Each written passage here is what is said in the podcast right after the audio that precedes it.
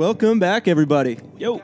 Another episode of, of We Miss Sports Podcast. Yep. And maybe you're watching it this time on YouTube. Oh wow, this could be the first Our- one. our first. YouTube episode, Wow. All right. Well, welcome aboard. Um, as you can see, uh, high tech setup over here. Nothing but Lavish luxury. studio. Yeah. Very nice curtains or But, blinds, know, it's- whatever you it's- want to call It's them. not so much about the uh, the substance of the scenery. It's about the the substance of the pod. So why don't we? the, the company and the conversation. That's what it's all about. So, uh, per usual, we'll talk some sports. Uh, maybe we'll we'll mix in uh, some sports business, just regular business, uh, tech. Those are usually the things that we touch on. Um, but you know, we'll see where the conversation goes. What do we What do we got today? Um, so we'll recap the NFL games. So it's Tuesday right now. We'll talk Monday Night Football, obviously the full slate on Sunday. Um, Chargers Browns, that seemed like the game of the week. Um, the Panthers fired Matt Rhule with four years left on his contract. Davante Adams in some hot water after last night's game. Uh, the Jets put up 40. That's a So lot of back. points for them. Not great for the Dolphins or Dolphins fantasy owners. Right, right. Um, we'll talk some roughing the passer action, um, some business stuff like Sam said. Puttshack is on the on the uppity up. Some luxury tech infused golf. Dustin Johnson making a killing over on the LIV Tour. Bronny signed to Nike. Um, Victor Wembanyama has been in the news. He's buzzing. Some other small stuff. What do you got? Anything Um, else? no, I mean that's that's you pretty We'll talk much touched NBA, on- that's yeah, right around the yeah, corner. We'll talk Redeem Team. We'll talk a little NBA. Um, activity bars part two, uh, like Yeah. you mentioned. We'll talk uh, um, the the mini golf spot, and then um, we can maybe maybe we'll get to uh, Amazon potentially thinking of getting into the the basketball game Yeah. towards the end. So um, why don't we kick it off with some football? Um, like you mentioned. Uh, interesting week. Lots of parity in the league these past couple weeks. very high scoring Uh, week yeah. this week for the first time this Yeah, season. maybe Brady will walk back his statement of saying he's been watching bad football. Um, probably still is bad football. I'm thinking he's trying to shift a little bit off his uh, Did he say marital issues. Uh, he was he was asked. I don't. I'm paraphrasing here, but he was asked uh, what he thought of the football season so far, and he was basically saying that he's been watching a lot of bad football. Wow, that's what we were saying. Yeah. So, you know, he holds the same. He just so holds the same opinion as the fans. Um, but yeah, so I mean, huge week for me, honestly. So, uh, just basing it around fantasy, not that anybody necessarily cares, but I squeaked by with a one point victory. It means a lot. Um, big difference between being three and two and two and three Massive difference. massive. So it's nice to be above 500. Um, Josh Jacobs, shout out to you. Uh, you know, and, and shout out to Tee Higgins for not playing. Um, he would have ruined my day. But um, along that line, why don't we start with uh, the Carolina Panthers? What's going on over there? Yeah, so the Carolina Panthers fired Matt Rhule. He was on a six-year contract. He got through two of those years, but um, so Matt Rhule he coached 38 games for the Panthers. He and but he is still owed 40 million, and for the next 48 months of his life, that is four years, he will be, be he will. Uh, for the next 48 months of his life, the next four years, he will be getting paid $848,000 a month to not coach the Carolina Panthers. I mean, that's that first of the month's got to hit every time. You know, we, we talk a lot about contracts here, and um, typically we'll, we'll break it down in that manner. But I mean, is it that bad of a deal at the end of the day to get bought out? Keep in mind, I mean, this person was what?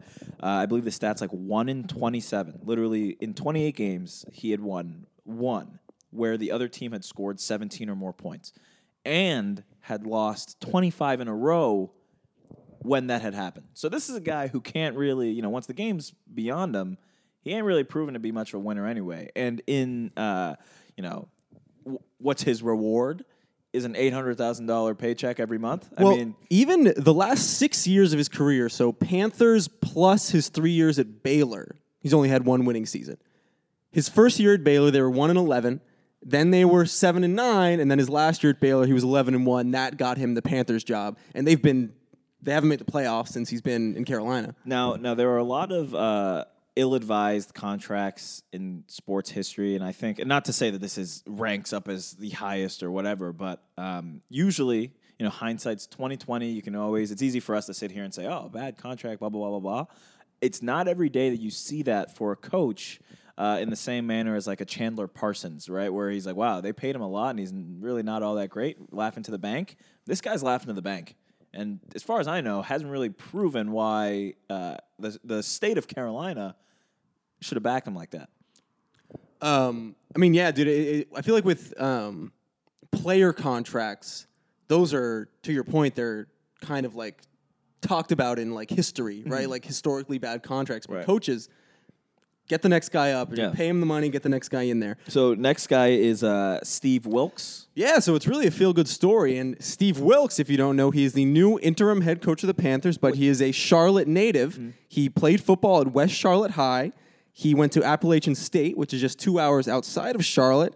Um, he then played for the Charlotte Rage, their arena football team, and now he is the head coach of his hometown squad. former Cardinals coach in 2018, where unfortunately he went three and 13. Can't let that one slide. That being said, you know I think um, the Carolina owner had said a couple years back, which I mean, if anything, makes it a little bit more ironic that they fired uh, the first guy, but that it's going to take maybe around five years to really rebuild what they got over there. So. Um, at the very least, it seems like from the top down, they have a little bit of patience. Um, and on the slightly unfortunate side, but also maybe an opportunity, uh, is Baker's out for at least a couple weeks with his ankle. I would call that an opportunity. He has been hot garbage. So now Sam Darnold's going to step up into the shoes where I believe, I mean, you know, been there before. Another former number one overall pick. Yep. So um, the Carolina Panthers are getting an early season shakeup that, that maybe will change things. I mean, people forget that the Browns drafted Baker Mayfield over both uh, Lamar Jackson and, more importantly, Josh Allen. Or I guess equally as importantly, Josh Allen. yeah, tough go. You know, and at the time it looked all right. At the time it looked all right. Um, I do want how much of that is the coach though? Maybe you know, maybe he'll turn it around yep. because he was he was never this bad in, No, no, right. And so maybe, maybe if anything, he was the scapegoat. They, they weren't trying to fuel the the Baker trade rumors. Right, So right, right. Um, but on the note of coaches and quarterbacks, let's talk Ron Rivera. Um, Ron Rivera had some not so nice things to say about Carson Wentz. yeah. So what? He was uh, basically asked because what? They're, now, now they're one and four. They're one and four. Another Yeah. team that I don't think deserves to be one and four, in, but they're one in the four. Raiders conversation of teams that are one and four. Well, the Raiders are are slightly better, dangerous. Right, yeah. right. A team you don't want to play. Yeah. So basically, a reporter had asked because I, I think in the division, all the other teams are what four and one or something like that. Is that true? The NFC East is like the best division of football. I think they are all. Oh no, the Eagles are five and zero, and then Cowboys four and one, Right. Giants four and one. Yeah. So the division's looking good. Uh, what's what's the name of their team? Commanders. Yeah, the Commanders are the odd one out. They have some very cool all black jerseys. I don't know if you've seen them I did, yeah, yeah. Those were pretty sick. The the uh, the R words couldn't pull those off. Yeah. um, but but uh, no, yeah. So they asked him why their team wasn't necessarily succeeding, and he said one word: uh, quarterback, which. Um, created a little bit of you know rah rah conversation. Obviously, was taken a little bit out of context, but what he uh, had insinuated was that you know of all those other teams, they have uh, more. I don't want to say more experienced quarterbacks, but they've all had those bits for a bit, which isn't necessarily the system has been in place. Right, right. The system's in place, not necessarily a lie between Jalen Hurts, Daniel Jones, uh, Dak. which I was going to say that's the asterisk right there. Cooper Rush filling in, but either way, um, what caused the rah rah was people were thinking that maybe that was a shot at C Wentz. I mean, C Wentz played in Philly. I think he's heard worse things. Yeah, I mean, you know, I'm, I'm a C Wentz guy. I've had a couple, I've had him a couple years in fantasy, and he's he's done all right for me. I think he was great during the MVP season, and he's you know he's obviously struggled since. I think he's a capable quarterback. He's got a strong arm. I think he makes questionable decisions at times, but I I was starting to think that Washington was going to be his home. He came out hot out of the gates, but it's it's been a struggle ever since. You know, and it's it's always nice with any sport watching the narratives actually build out because there's got to be something real disheartening about being one and four. But you know, it's not as bad as one and five. Nope, nope, nope. One and four, you can climb yourself out of. Um, but again, so we're killing it with the transitions today. But on the note of NFC East, let's talk Cowboys. How about them Cowboys? Boy, are they legit. They're looking damn good. Michael Irvin's loving them. Um, like I said before, I I'm not necessarily an outright Cowboys fan. I'm I wouldn't even say I'm any level of Cowboys fan, but there is something about seeing them be good, or seeing any team that like uh, is a big franchise that at least has contemporarily not been so hot it's nice watching them get a little fire back. I'm a Celtics fan. I'd say the same thing for the Knicks. I'd say the same thing for the Mets, who we'll talk about. You know, Yankees. Yeah, if you're if you're you know if you are historically used to success, don't get me wrong. I love when there's some new blood mixed in, but there's something nice about adding a new chapter to a already storied franchise's history. People want to see the Blue Bloods Yep. play well. Um, but so the Cowboys are four and one with Cooper Rush, and they're not beating nobodies. They knocked off the Rams this week. Mm-hmm. They beat who they beat last week? Was it? It was another good team. They held them to like no points. Week, week two. All right. Well, anyway, so so the, so the Cowboys beat the. They had played you know some solid teams before this week, and it was like reasonable that they were three and one. But now that they knocked off the Rams and held those boys to ten points, I don't People know. are really people are really talking. People should start paying attention to the to the Cowboys. Ma- Game of the week. I'm praying it turns out to actually be the game of the week is Cowboys Eagles this coming weekend in Philly, and Dak should be back. I mean, to be honest, the bar be. I mean, there, there's been some flashy moments, some exciting drives. Honestly, even I would go as far as to say some quarters worth watching. But I don't know if there's really been a front to back, start to finish, very amazing game to watch. Um, and, and just in, in the excitement factor. I mean, the fundamentals, football purists, I'm sure, are enjoying what they're watching, but just uh, actual slugfest.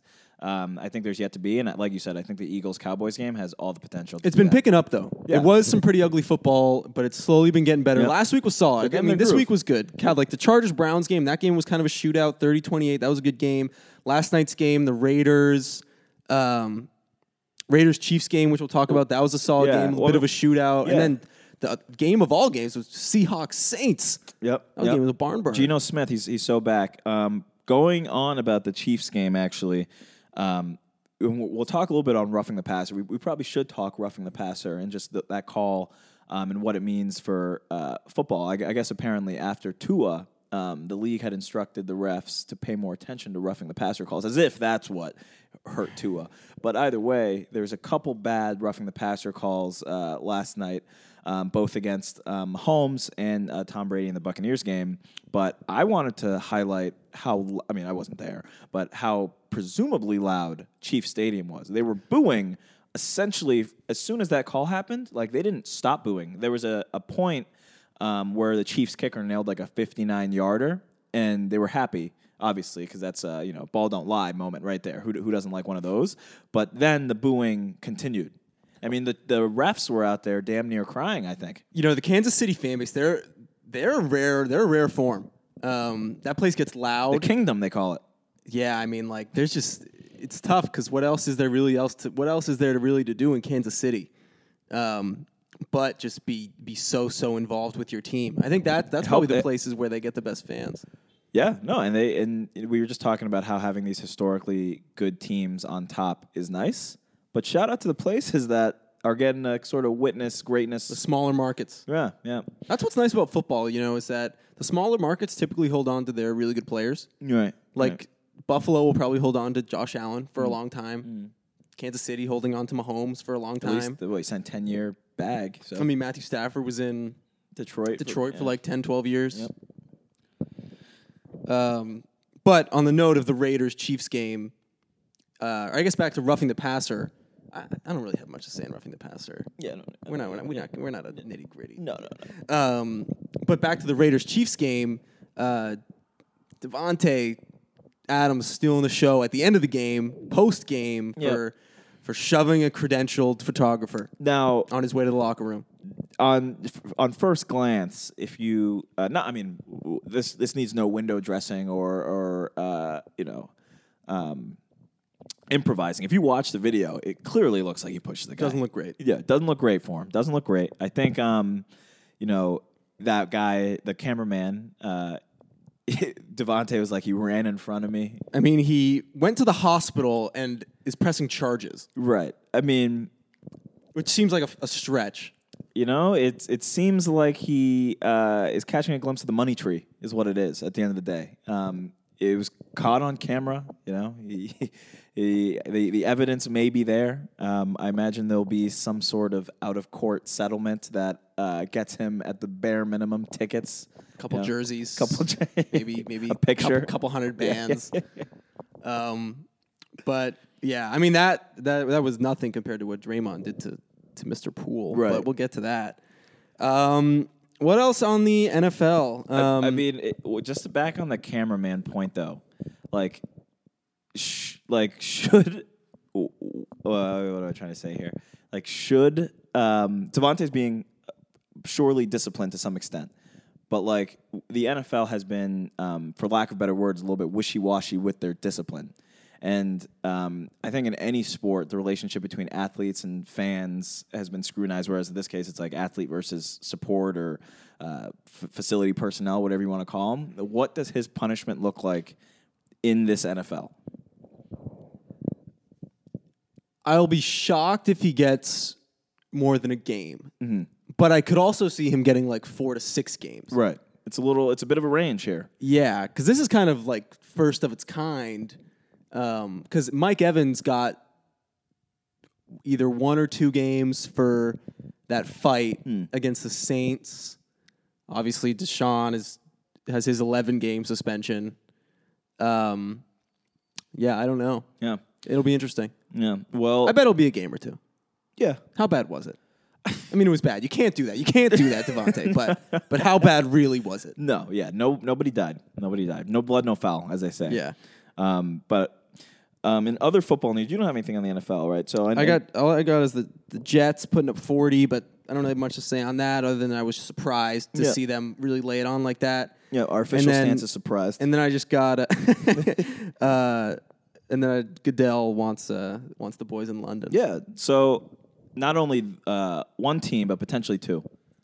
Yeah, so Roger Goodell, he wants he says it is completely viable that London could support not one but two NFL franchises. And I mean, I think that's uh, an accurate statement.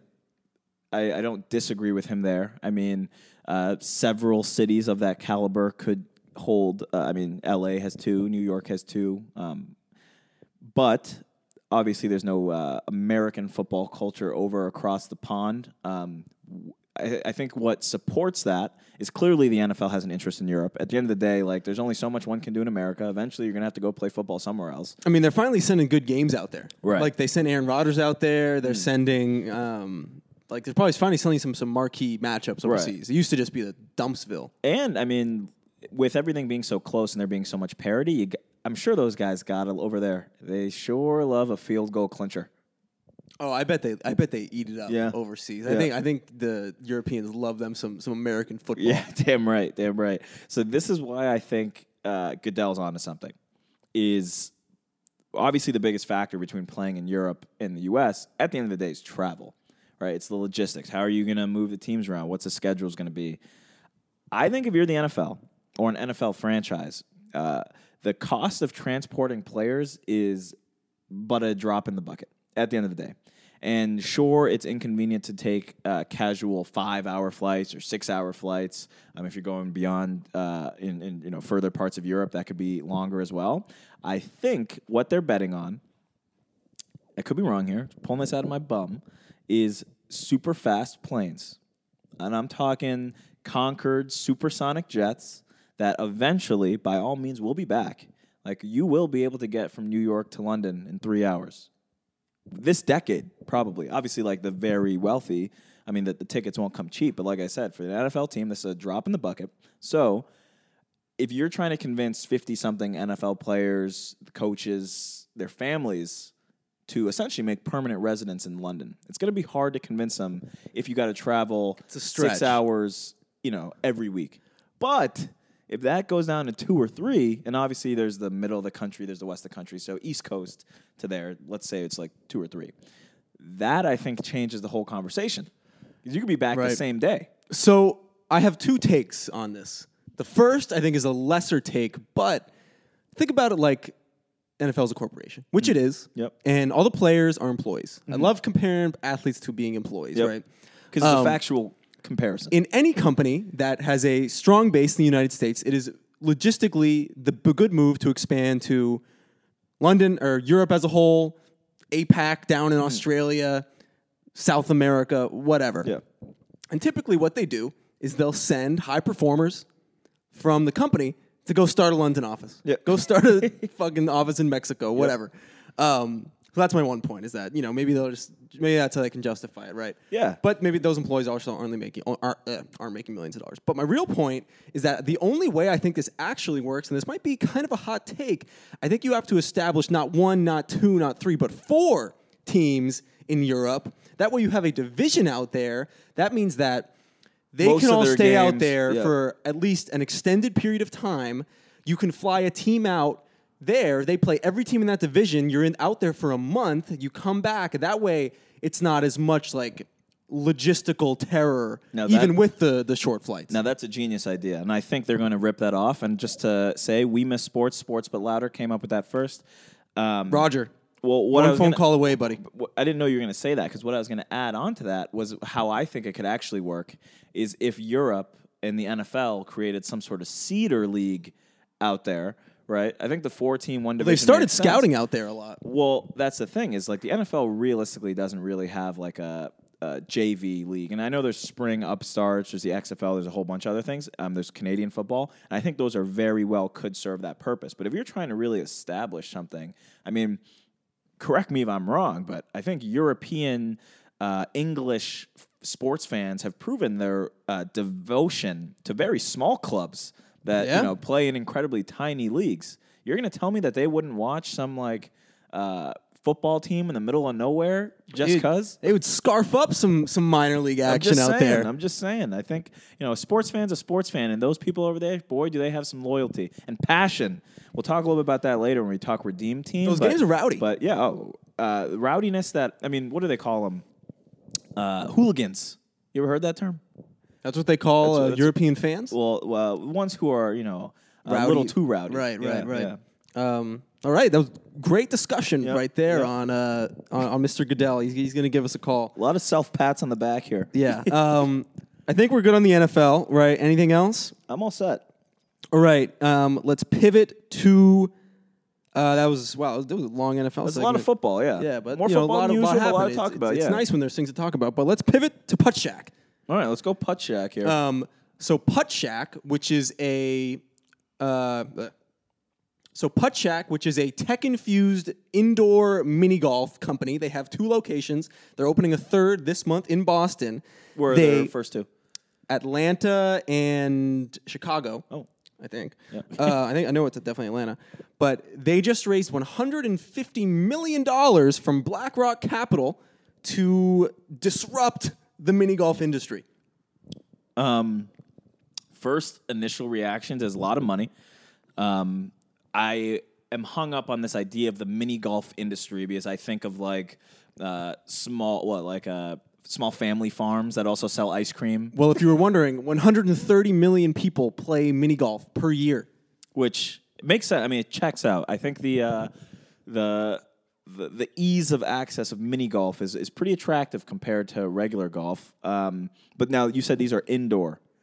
At least the ones currently existing are indoor. Right, right. And you can drink, order food. You know, it's It's like a bowling alley almost, but mini golf. it's a it's a activity bar. Right, right. and you know, we we've been getting a little bit of I mean, mixed bag. I wouldn't say we've been getting heat, but some people had a lot to say about activity bars. Oh, uh, you know, uh, we just discovered that some bars have darts and have pool tables, or uh, that some places have They're music. doing and it in a others don't. different way. It's yeah. I think you got to see it to believe it. And to your point, I mean, I putting my my business hat on here. I imagine that in their pitch, this company, they had to have mentioned this trend, whether they pitched it or not. They must recognize that this trend is a thing, right? People want to go do things in the same place that they drink at. At the end of the day, right? And like all these places already exist, but how hard could it possibly be to set up a mini golf location, right?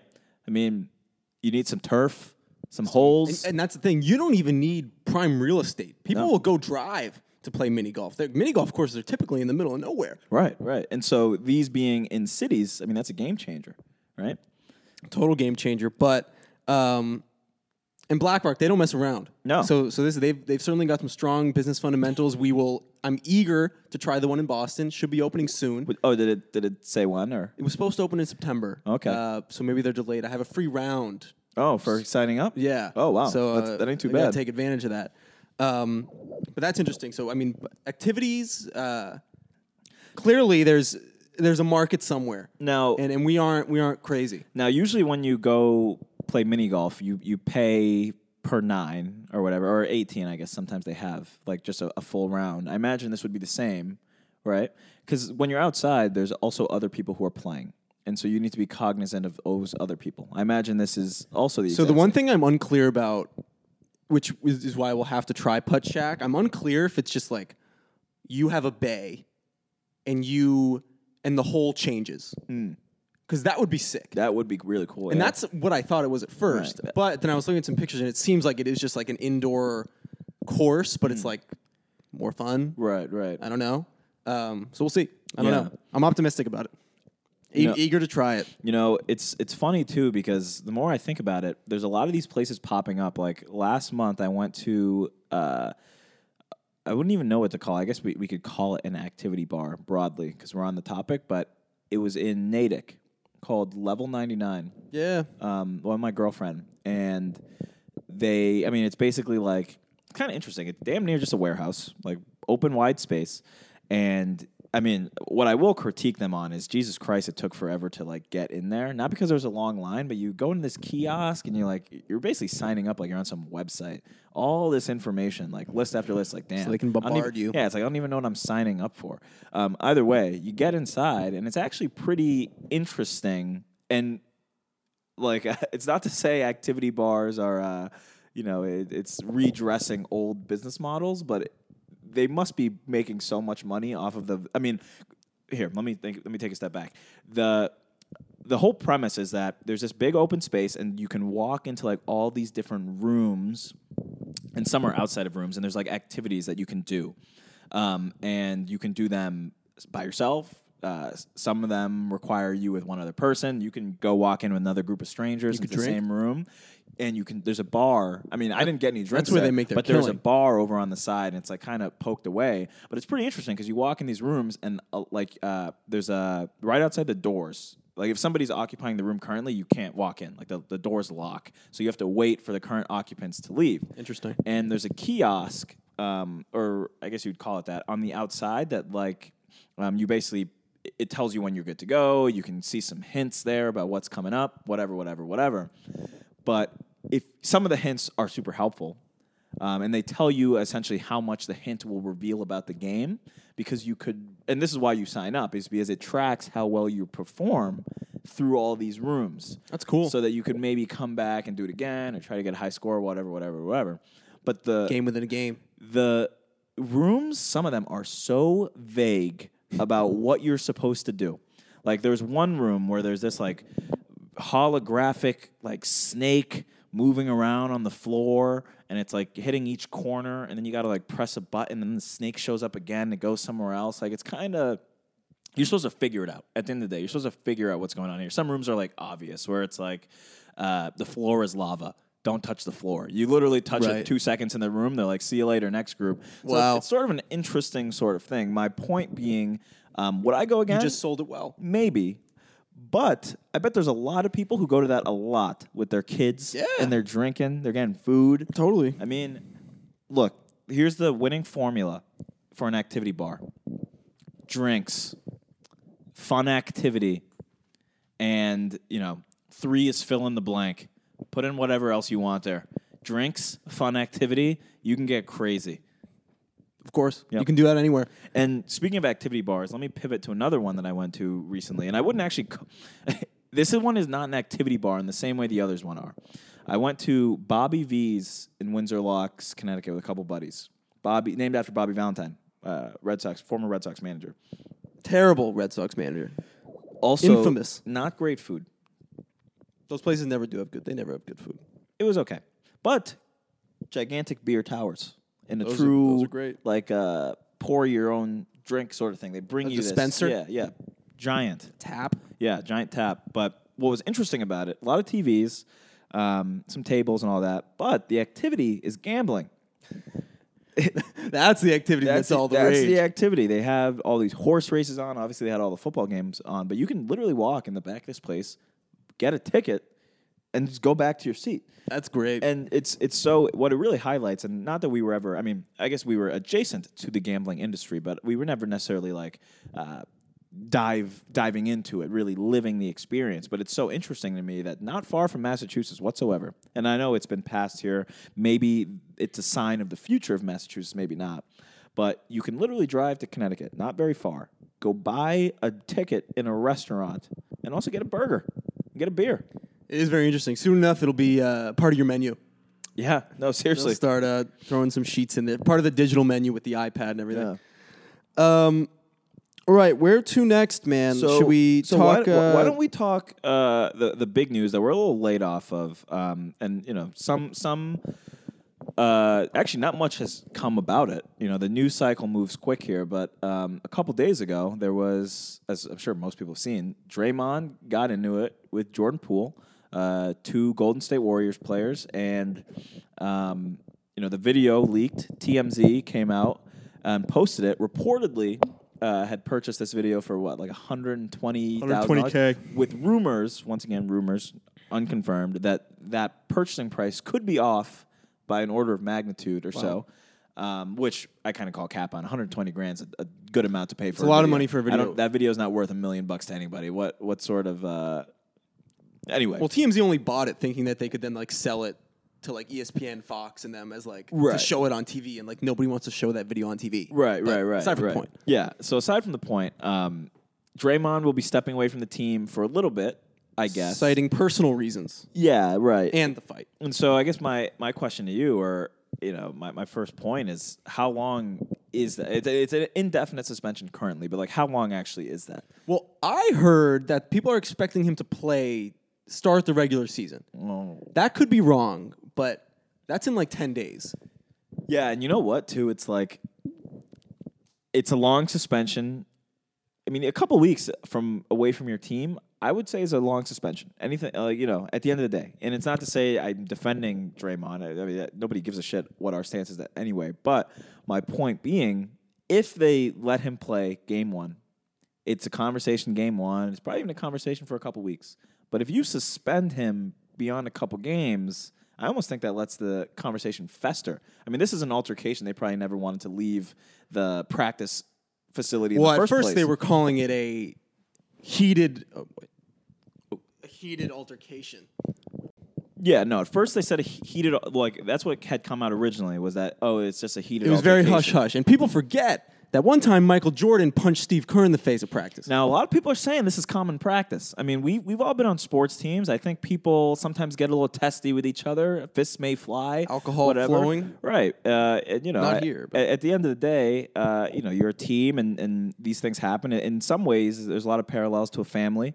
Right, where it's not always gumdrops and rainbows. That being said, I do think that changes uh, in a professional setting. Right. It, I, I think, I think the Warriors will be fine. I think Draymond and Jordan Poole. I think their relationship will be fine.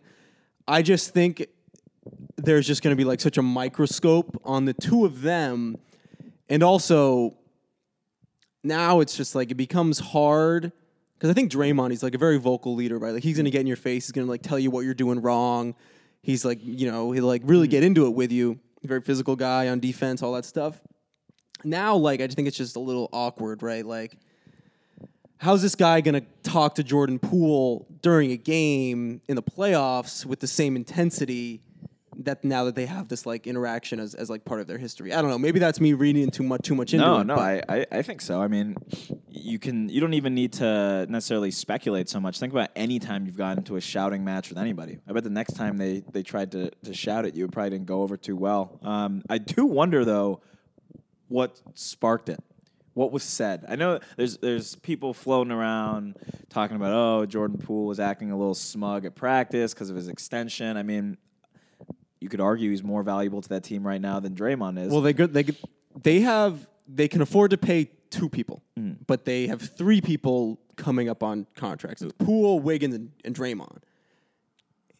And they, they, they it would behoove them to keep Wiggins and Poole. I would think. Yeah, I would think. and because Draymond, he's also coming up on a player option. You got to pay him like twenty five million. He's not that good anymore. Like Yeah, I think uh, you could you could make the case that it makes either a hard conversation easier, or I mean, it's a hard decision anyway. But I think it, it could make that hard decision a little bit easier. At least gives them the the justification for any decision they might make. I mean, the players are clearly on Poole side. They all, almost all of them, were publicly like, "There's nothing that you know justifies." Yeah, that. which, which you have to say, and, and to your point, I, I bet they come back together, and um, you know, you, you, there's it would be strange almost if pe- there was people like, oh, I'm on Draymond's I mean, side. hey, those those are the finals favorites at the end of the day. Yep. Um, but to be determined. We'll see what they do. Like you said, the season starts in um, not too Next long. Next Tuesday, Yeah, next Tuesday. a week from today. and you know maybe they suspend him. Like I, I don't see them suspending him more than five games if they do it all. Yeah, you know, I, it'll be. I'll be curious to compare the suspensions. Like, which one's worse, him or his? Which one's worse, Davante Adams shoving a photographer or Draymond punching the shit out of Jordan Poole? I mean, probably Draymond. To be honest, the the photographer, if he was a sturdier person, probably does not fall in the first place.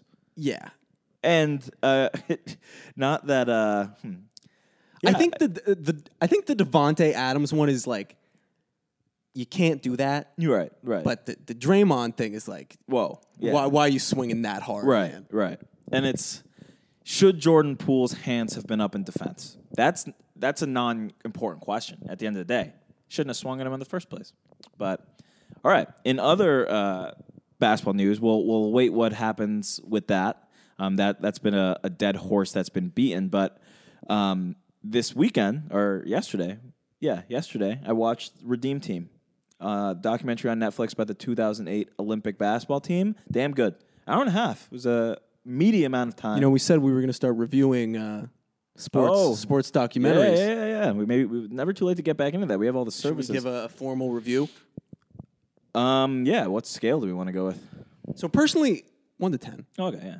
I personally wish it was longer. Hmm.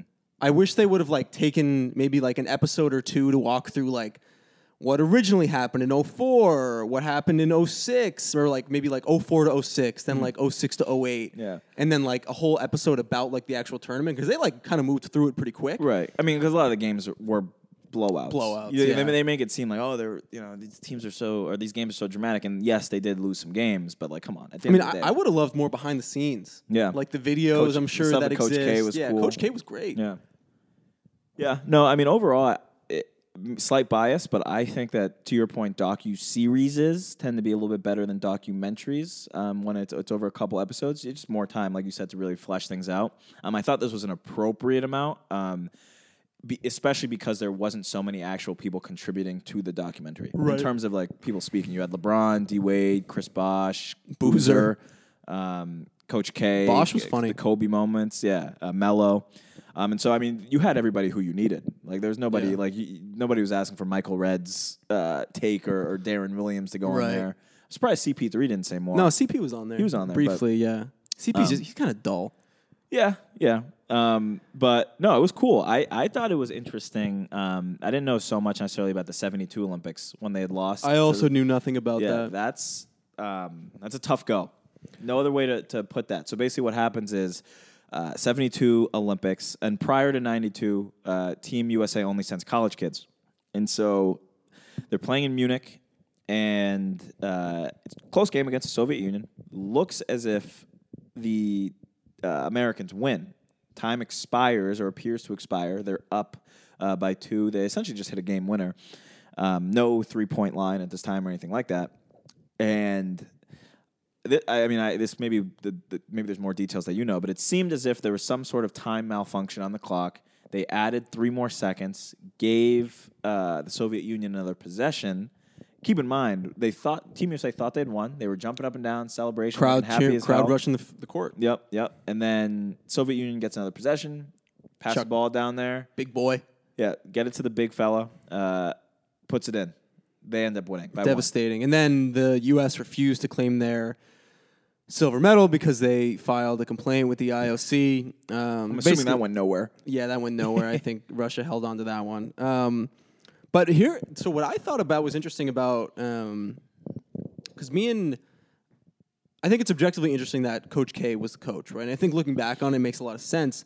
But the way I think about it is, I think coaching international or like international play, specifically Olympic play in general, is like very similar to college ball hmm. in the sense where like Coach K said himself, it's like very much these guys have been playing together for a long time. It's more about the team as a whole rather than the individual. It's like a different kind of hmm. game. Right. So then it kind of makes sense why you bring in a Coach K hmm. who's kind of used to playing more so playing that like team style of basketball and handling these like lo- big stars at Duke, but like having to make them play like a team. And like, there's a reason that in college, like a Duke can lose to a eight seed or a twelve seed, and just like in international play, like anybody can really lose to anybody. Right, and I mean, you have to honestly admire the amount of hubris that the United States had, thinking that they could just throw together teams of any of the 450 people. Or, I mean, I guess really they, they aimed for the best, more or less. But you could put together a team of uh, the top 100 players in the NBA, and they would just steamroll through everybody. Keep in mind, the 92 Dream Team, like obviously they were going to roll through everybody. You have that, like in terms of the, the team and the level of competition at the time. That performance in of itself, though, you can make the case is what actually got international ball as Yeah. good as it is. Well, they said in the documentary they really just used it as a, a big marketing Right. scheme. Right. So it ended up kind of biting them in the ass, and they thought they could do the same over and over again. Um, but you know what I will say is um, the uh, opening ceremonies, awesome of the Olympics, super cool. I would I would honestly spend a whole day just watching opening ceremonies, not the people walking by part. It's, that's cool, but like what the country actually puts together, pretty cool. Um, team celebrations, also awesome. Like uh, you know, watching Argentina and all these like you're, you're playing for your nation, you're playing for your country. You know, it's not easy to win a gold. It's not easy to win any medal. It's not even easy to get there. So, um, team celebrations, it's awesome. And I, I think uh, it had, it was Kobe who had mentioned, you know, he'd be out at. Uh, out in Florida or out in California, you'd see people with Celtics jerseys, and they'd be like, "Keep in mind, 08 just lost the Seas," and they'd say, "You know, rooting for you. Go, go, go, bring it back home." Yeah. So there's something Bring about the you know Team USA and just any any uh, Olympic sport. And on that note, being able to watch because they in 04 had been staying, they weren't in the village, so they were staying on a cruise ship didn't actually really get to get the whole Olympic experience. Whereas in 08, they did. They were they got to watch Phelps. They got to watch Serena. I mean, that's got to be awesome. 08 Unreal Olympics, if you really think about it. Goated Usain Olympics. Bolt, Michael Phelps, Redeem Team. Go to Olympics. great Olympics. Um, Um, not so awesome though. Waking up at 4:30 in the morning to work out with Kobe. oh yeah, Melo wasn't having that. No, That's not why so he awesome. doesn't have a ring. Um, but anyways, on the topic of international play, we're having a long, long pod today. But let's talk uh, Victor Wembanyama, who supposedly will add 500 million dollars in value to the team that drafts him. uh, drafts him. And looking at early mocks, it is looking like the San Antonio Spurs are projected to land the seven five unicorn. Yeah, I mean, I imagine it's between Spurs, Rockets, Thunder, um, Magic, Detroit. You know, the, the perennial bottom The of the typical barrel contenders. teams, right? And because I think now uh, Utah Jazz have a have a pretty good chance. Is um, it no longer really matters if you're the worst team. I mean, obviously, not something anybody strives for. gotta get but, lucky. You know, the the bottom barrel all sort of have an equal opportunity. Um, do I buy 500 million? I mean, honestly, probably. Kid's good. The, the- he's seven five or seven four, whatever tall he 7'5". is. Like can score. He looks very comfortable on the perimeter, and looks really good at defense. Shoot off the dribble, block shots left and right. You can make the case, and I mean, a case really doesn't even need to be made. But I think typically when you're looking at um, uh, prospects in a draft class, you think, what will they become? Uh, you know, how will they fit with these teams? I think it's rare to an extent, but it, it, it happens. It's rare, but every now and then you get the player who has the skills that you're hoping other players develop, and they just have all these other gifts to the point where you're like, oh no, yeah, if we had him on our team right now, we'd probably be better. Or there's a way that an NF, an NBA coach could use him right now. And so, you know, that's on a contender or on a pretty solid team. And you imagine putting him on a bottom of the barrel team that stinks. Uh, yeah, that's 500 million bucks. I mean, dude, he's he's 18 years old, and like Luka turned out pretty well. Yep. And I, granted, Luka, I guess like you know, had won championships in the Spanish, Yeah, yeah. The Euro. in the Euro League, Yeah. and I don't know if Wembanyama has done that, but Who cares? He's he's he mean, looks very good. The the two games that he was playing that were um, presumably oh, I, I say national television, but I mean I imagine most people watch it in some sort of streaming manner. I mean he averaged like 35 points. Like there was one game where he I think was like seven of seven from three. Didn't he give it to the U.S. rookies? Yeah, oh, Yeah. I mean he's he's a problem. I, unguardable shot, I imagine. Um, will, will my Celtics get him? No. He looks almost like a more nimble Yao Ming when he's out there. No, Same, very similar body Yeah, type. Yao Ming with a strap. I mean, you know who has a strap now though? Super random. Andre Drummond. yeah, I saw that. He was three for three in a preseason I game. did see that, and he was he look comfortable out there. Which you know that should be a reminder to all the Joe Schmoes out there and the Sally Who's who uh, think that these people are bums. I, I'm guilty of it myself. I call them bums out loud, but I mean it in a relative These sense. guys have some hand-eye coordination at the end of the day. yeah, anybody who's out there thinking that they have a better strap than Rudy Gobert, probably not. True. Probably not. Um, like you said, this is a bit of a lengthy one, so I'm I'm happy to cut it short. Um, we still have to talk a couple of uh, interesting things, though. I think we're we're nearing towards the end anyway. Yeah, we just got to talk Dustin Johnson and his Saudi money. Yep. We got some other Saudi sports biz to talk about. Yep. Um, and then I, I want to talk a little bit baseball. It is playoff time. Yep. But- All right, let's keep it rolling. Um, first thing on baseball, actually. So, so we all know Albert Pujols ended the season with 703 home runs, and the last home run he hit was actually caught by a Cardinals fan, but the fan left the stadium without getting the ball verified, so it's worthless. And the MLB refuses to verify balls once you leave the stadium, Really? and that ball would have been worth hundreds of thousands of dollars. oh my goodness, boneheaded play. They probably love that though. Eating it up. I bet Pujols maybe he'll still pay for it, but Yeah, I mean, I'm, I'm sure somebody will, but without the verification, you know, it's uh, it's one one person's word versus another. Right? tough break for that guy. At least he was a Cardinals fan. He'll he'll take it home and, and cherish it.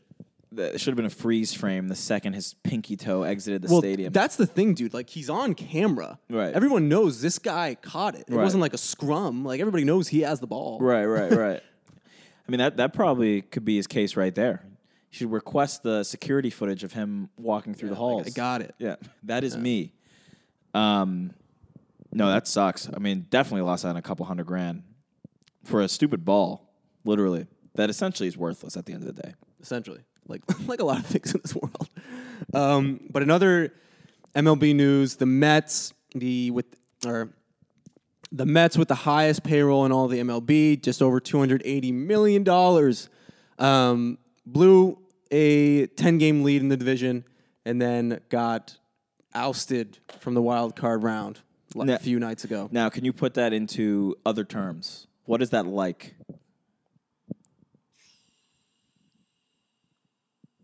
Well, I mean, in simple terms, a team that paid a lot of money to be good at the game of baseball couldn't make it out of the first round of the playoffs. Not ideal. Um, who they have? Is it Degrom? Jake DeGrom, Yep. Max Scherzer, um, Francisco Lindor, a bunch of other guys. You know, really know. and the Mets just a couple years back they weren't too hot. Well, I personally was really hoping for a little Subway Series action. Yeah, well, Mets Yankees. No, no Sox in it. I was hoping for Mets Yankees. That'd be fun. That'd be fun to watch. But that's They out. blew The, it. that's out the window. they blew it. And um, who was it? Or maybe it wasn't you who told me, but that there's a team with a super tiny payroll that's punching above their weight.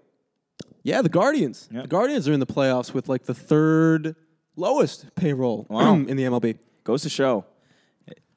Moneyball's possible, Yep. folks.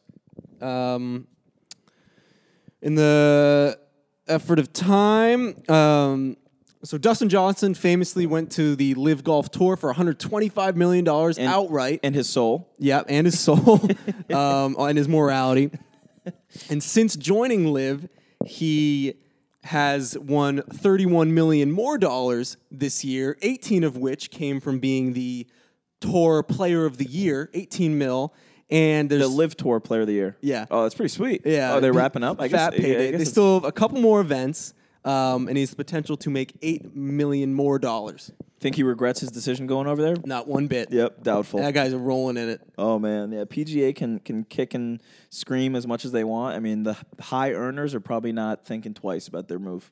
Yeah, I mean, like that is so. I mean, how much, did he make the previous year? You probably don't know off the top of your head, but it was like no more than like No more than seven. Right. Seven was the most on the tour. Oh, man. Um, and keep in mind that's between. I think he had to show up for eight events. That's 16 days of formal work. Oh my goodness. Um, so you know, do the math. Yeah, not bad, not bad. I imagine too. Um, you know, it's one thing for a lot of people to defect, for lack of a better word, in the middle of the season That's or right what all before. the that's what all the articles are saying. Defect. really.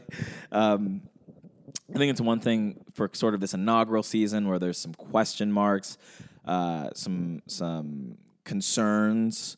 I wonder what it'll look like uh, going into next season when you know some of these uh, glowing reviews out of LIV might be coming out. They're still fleshing it out. This is a startup. Yeah. we forget a mean- highly capitalized startup. I mean, imagine being a frustrated PGA golfer this tour, thinking, "Damn, I could just go make like twenty five times what I made this season." I mean, they'll take anybody from the PGA Tour. They they will literally take anybody and probably pay you at least twice what you're already making. Right. So like if you're struggling to make cuts, you're struggling to make top 25, top 50s like you got to be thinking about it. Yeah, I mean, at the end of the day, media rights it's a it's a arms race as to who can acquire the who's who's. Um, you know, you have a legacy brand, PGA, that has managed to hold on to probably the assets that they care about holding on to the most. I mean, you lose some key ones, you, your Mickelsons, your Dustin Johnsons, your uh, DeChambeaus, right? Preferably, they never leave, especially because they were rising stars, right? Like more or less, not all of them, but like some of them, they're on the younger side. They probably would have been playing in the PGA for years. If I'm the PGA, I worry about losing, uh, like bleeding out to them, right? You, it's a it's a wound that you can't allow to pour. You need to stop it. And I know there's the, the gotta plug suits it. and the counter suits and the, the this and that. This and Most that. suits have been dropped though. you know, the PG, Piece- maybe pieces coming. yeah, maybe pieces in the air. The PGA should just adopt some of these Saudi rules. Um, at the end of the day, you can't play the money game with them. There, it's an Can't. infinite You money quite well over literally there. cannot. You quite literally cannot. That's a losing fight. But you know, uh, winners adjust, and I, I think the PGA's gotten in them. You know, I believe in our man uh, Tiger, Mo- Monahan. Oh, Monahan. UMass grad. Right. yeah, Yeah. represent. yeah, I, I think Tiger can uh, can can get those boys aligned over there. Get it. Get the ducks in a row. Um, should we wrap up talking about Amazon? Oh, uh, maybe buying up some NBA. Yeah. Well, that's news right there, right? Bezos is uh, trying to be a little bit of a you know add add it to the the pile. Yeah, so Thursday Night Football is going so well for Amazon that they have their eyes on some NBA rights. They have entered the conversation with TBS and, and ESPN. Mm. Now with football, it was easy because it's like uh, football likes to do their whole day of the week thing. So then you're like, oh well, I'll just take Thursday. They can segment it off. Now NBA, I think it comes with a little bit more complications there, right? Because now you're actually dealing with. I mean, you're always dealing with the networks, but now you're like all over the place. It's not. I don't think it's as easy of a message to send. And you've got the local channels Right. in the NBA because NFL, they just throw it on national TV. Amazon should go after the holiday games. Any game that falls under a holiday, you can only watch on Amazon Prime. Yeah, get get the gifts. Yeah. get the gifts and, and get the get the game. get the Prime Christmas- Day was actually today. Fun fact. Have to do some shopping. I was seeing something that said, um, you know, that as the supply chain issues have eased, um, in many ways they have. Um, a lot of these stores uh, and you know corporations actually have too much stuff. So be on the Oh. lookout for mega sales Well, coming uh, up. You know, with Go, our friends over at Ghost. oh yeah, That's- yeah, yeah. That's that's probably prime time for them right now. Um, all right. Anything else? That's all I got. I mean, there's some holdovers for next episode, which is never a problem. Yeah, you know, we, we, you know, some stories are evergreen. Longest we've gone in a while, it's because NFL's back. Yep, a lot of talk Good stuff about. to talk about. All right, all right. bye everybody. Don't worry about 12, no, they ain't showing up.